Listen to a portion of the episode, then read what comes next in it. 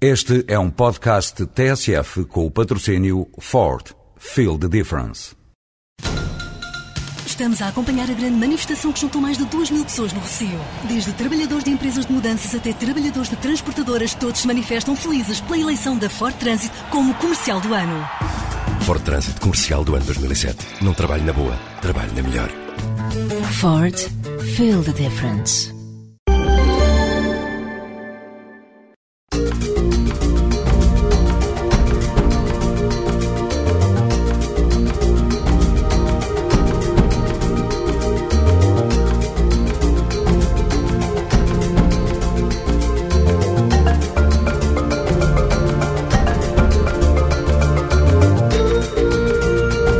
Gente como nós, uma janela aberta para a multiculturalidade e a riqueza social dos imigrantes em Portugal.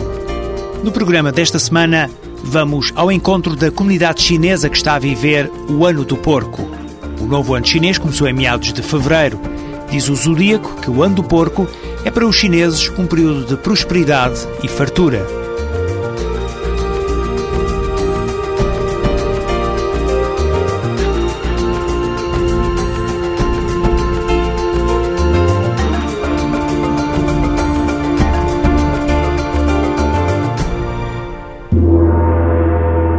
Diz uma antiga lenda chinesa que Buda convidou todos os animais para uma festa de Ano Novo e prometeu uma surpresa a cada um dos presentes.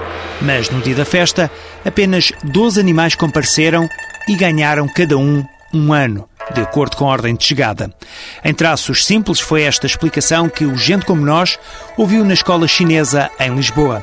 É, no fundo, a explicação dos alunos, das crianças, para os 12 signos que representam os 12 animais que fazem o horóscopo chinês. São animais porque hum, uh, fizeram um concurso de quem iam inscrever-se. Quem, quem chegava aos 12 primeiros animais eram os 12 signos de chineses. Os animais iam discutir sobre quem é que ia entrar no zodíaco. Iam para uma reunião. Então o gato, como era muito preguiçoso, adormeceu. E o rato, como, como, é, como não gostava do gato, não acordou. Então o gato chegou atrasado à reunião e não entrou.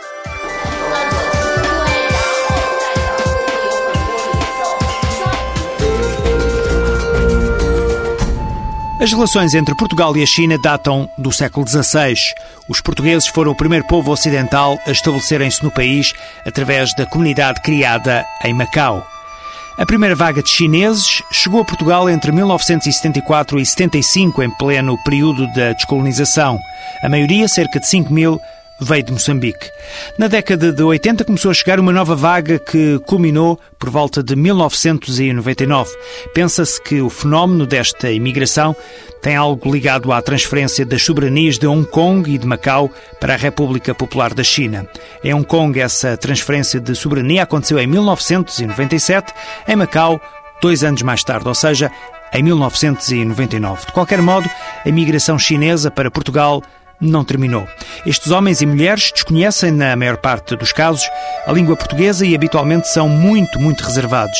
Dedicam-se à restauração, ao comércio de vestuário e importação e venda de produtos chineses. Ao certo, não se sabe quantos são. O elevado número de imigrantes ilegais não permite uma resposta concreta. Em 2002 eram mais de 4.600 que tinham a residência em Portugal. O total de chineses depois no país, considerando também imigrantes legais e ilegais, já em 2004 ascendia a mais de 15 mil. Há um jornal em Portugal totalmente escrito em chinês. É o jornal Sino, que existe desde 1999. Trata-se de uma publicação dirigida aos imigrantes. Começou por ser mensal, mas com o tempo obteve sucesso e tornou-se semanal. No Sino podem-se encontrar notícias sobre os mais diversos temas, informações úteis, legislação e muito mais. O diretor é Liang Zhan, que está em Portugal há mais de 10 anos. Quando a chinês vir cá a Portugal, na altura, que falta revista, jornal do, do, do, do chinês, nem eh, rádio, nem televisão. Então, algo maior, né? é, apoio do apoio do senhor Choi Man, enfim, é, a administração do casino, senhor Choi, é uma líder da comunidade chinesa. Ela ajuda, ajuda a gente a fazer o, nesse jornal. Irene Lei é a redatora principal do jornal Sino. Ela e Liang Zham fazem o núcleo duro e fixo do jornal, uma vez que os outros colaboradores apenas funcionam a meio tempo. Pensei que eh, podia, podia contribuir algo uh, para a comunidade chinesa aqui em Portugal. O jornal cresceu, acrescentamos uh, 32 páginas a partir deste ano, uh, é o duplo do que era o ano passado. Estamos a enfocar mais, temos mais informação, não só notícias de, Portugal, mas também informação útil, é, como que funciona a sociedade, muita cobertura sobre a lei da nacionalidade, a, mudança com a lei de imigração. Há muitas expectativas sobre isso. Temos notícia de Portugal, notícia internacional, notícia da China, é, notícia das comidas chinesas outros países europeus também, do esporte, um, entretenimento, uh, um bocadinho de tudo. O jornal Sino tem uma tiragem semanal de 3 mil exemplares. A maior parte é destinada às assinaturas, o resto é distribuído em lojas e armazéns de produtos da comunidade chinesa em Lisboa e no Porto. O diretor Leng Zhan está otimista, acreditando que no futuro vai ter mais mercado para expandir o jornal. Eu quero esta, avançar mais este ano. Quero avançar mais. Foi agora imprimida na gráfica e com, com a cola, antigamente não só foi começa neste, neste ano. Começa neste ano. E neste momento o chinês está aqui mais com mais potência.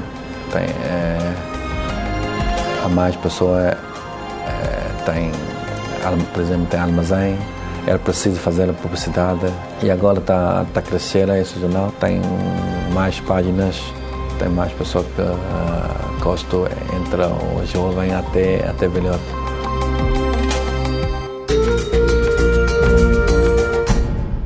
Para sabermos mais da comunidade chinesa, mas sobretudo para avaliarmos o atual momento das relações entre Portugal e a China, vamos ouvir Dora Martins, do Observatório da China em Portugal. A investigadora abre-nos o caminho para esta realidade, por vezes tão desconhecida. Mas, antes de mais, convém saber o que é o Observatório. O Observatório da China foi, surgiu no, na sequência de, de, uma iniciativa relativamente espontânea.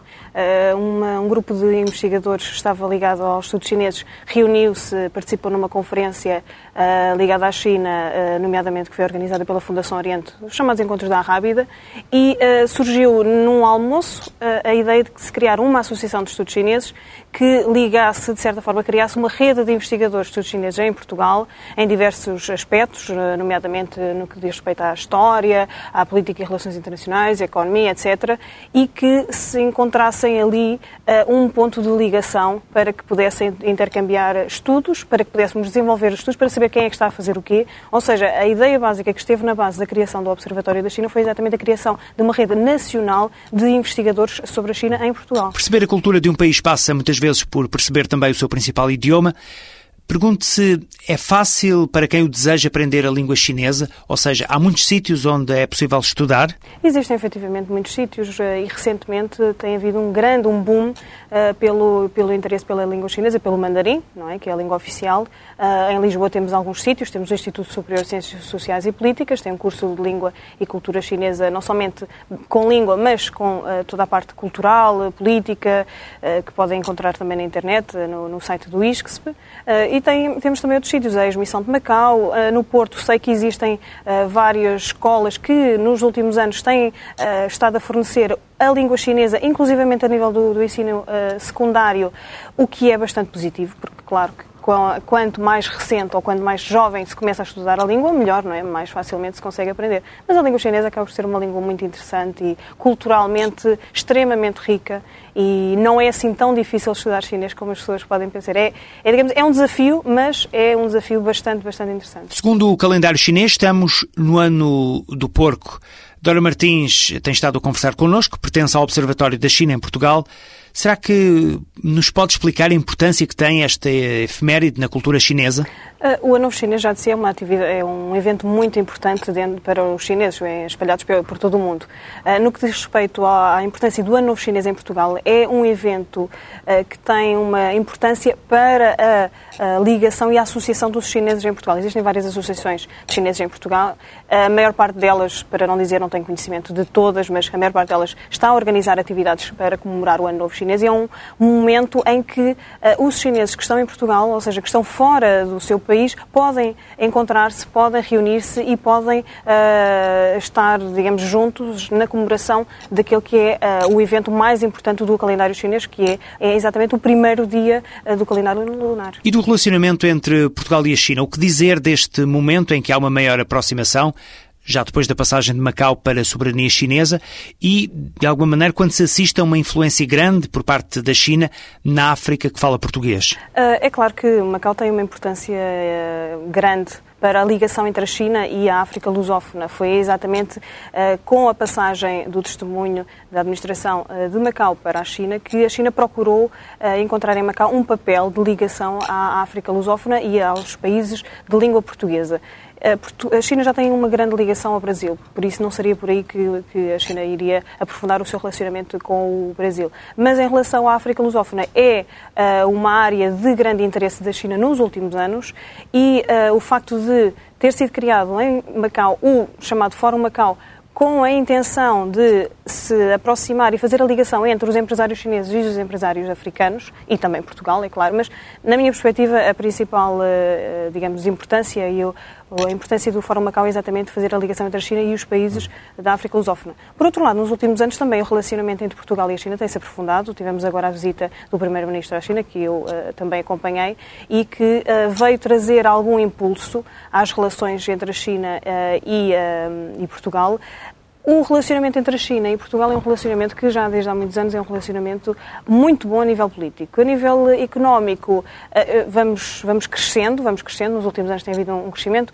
Eh, segundo dados que me foram fornecidos pelo Ministério da Economia recentemente, o relacionamento entre Portugal e a China a nível comercial no ano passado, entre janeiro e novembro, ascendeu a 894 milhões de euros, o que é já assinalável. É uma. São termos que, digamos, é um valor que é bastante negativo para Portugal, mas vamos trabalhando nesse sentido e, e esperemos que, com a visita do, do, do Sr. Primeiro-Ministro à China e também com o recente interesse pelos, pelos estudos chineses e também pela língua chinesa nos últimos anos, que nós consigamos uh, que mais pessoas aqui em Portugal se interessem pela China, que desejem aprender a língua e que uh, olhem mais para o mercado chinês através da porta de Pequim e não através de, de Macau. Agradeço estas explicações de Dora Martins do Observatório da China em Portugal. Para continuar esta viagem pelo mundo sino-português, vamos entrar no Casino Estoril. Não, não vamos jogar, não senhor, vamos almoçar. Para apreciar a verdadeira gastronomia chinesa não é preciso sair de Portugal e no Casino da Linha existe um local de requinte onde é possível saborear não apenas os pratos chineses, mas também os mais tradicionais sabores asiáticos. Na cozinha está uma equipa de chefes reconhecidos vindos diretamente de Macau. A diretora do Estoril Mandarim faz as honras da casa. Este restaurante foi criado porque o Sr. Stan Leo, que é, como sabem, o dono do, dos casinos, eh, queria um espaço que se tornasse uma referência de comida chinesa. Eh, portanto, achou que a única forma de fazer isso era trazer cozinheiros eh, já reconhecidos em Macau e na China para este restaurante são todas pessoas com origem macaense, eh, pelo simples facto que na cozinha não se fala outra língua a não ser o chinês, não é? É, português, aibo.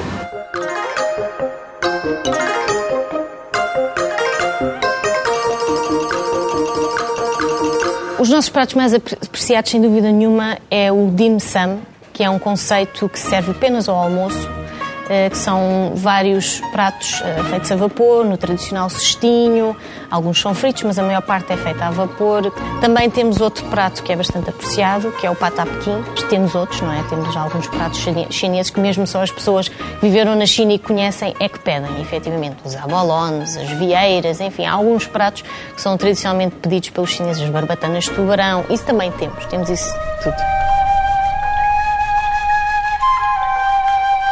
Tentou-se criar um ambiente um bocadinho mais zen. temos uma, uma decoração, talvez possa chocar algumas pessoas com os pratos quadrados, mas de facto está criado um espaço diferente, interessante, uma luminosidade também alterada, louças novas, copos novos. Portanto, há um ambiente seleto e que agrada bastante, tanto aos nossos clientes como a, enfim, a quem passa e não conhece e que passa a conhecer. Até há cerca de 4 anos via-se muitas pessoas, portanto, origem uh, macaense e, e, também chinesa, não é? Natural, e japoneses também. Neste momento, cerca de 70% dos nossos clientes são pessoas portuguesas eh, e, de facto, o que eu digo às pessoas é preço não é assustador, a qualidade do serviço, da comida e depois esta vista deslumbrante que temos dos jardins do Casino Exterior. O restaurante é considerado um dos melhores a servir comida chinesa, combinando os sabores exóticos com uma decoração de luxo. A nova lei para a obtenção da nacionalidade portuguesa já se encontra em vigor. No site do ACIM pode aceder ao guia interativo que lhe permite saber se tem ou não direito à nacionalidade portuguesa e conhecer os procedimentos necessários. Em www.acim.gov.pt encontrará mais informações sobre a nova lei da nacionalidade. Alejandro Lauria é um arquiteto argentino especialista em restauro de edifícios. Alejandro está em Portugal há cerca de seis anos. Já conseguiu abrir o seu próprio ateliê e tem-se dedicado ao que mais gosta de fazer, ou seja, recuperar edifícios um pouco por todo o país. Trabalhei para um arquiteto que na altura fazia recuperar edifícios antigos na Suíça italiana, em Ticino. E foi aí que e inconscientemente entrei no mundo do, da recuperação de edifícios antigos.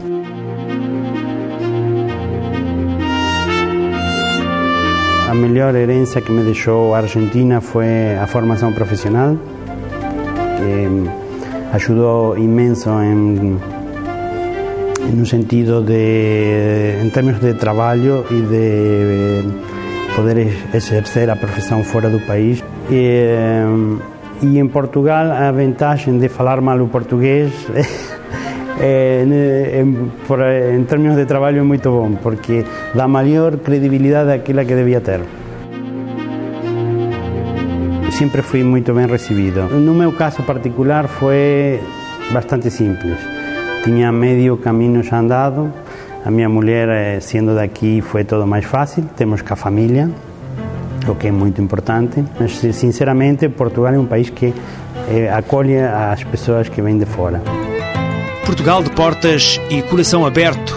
É esta a ideia, no fundo, de muitos, muitos imigrantes que agradecem, reconhecidos, esta maneira de ser tão portuguesa. Chega agora ao fim mais uma emissão de Gente Como Nós, um espaço de rádio fruto da parceria entre o ACIM, o Alto Comissariado para a Imigração e Minorias Étnicas e a TSF. Gente Como Nós é um programa produzido pela PGM. Podem ser enviadas críticas e sugestões para o endereço eletrónico gentecomonos@pgm.pt. gentecomonos@pgm ou pgm.pt.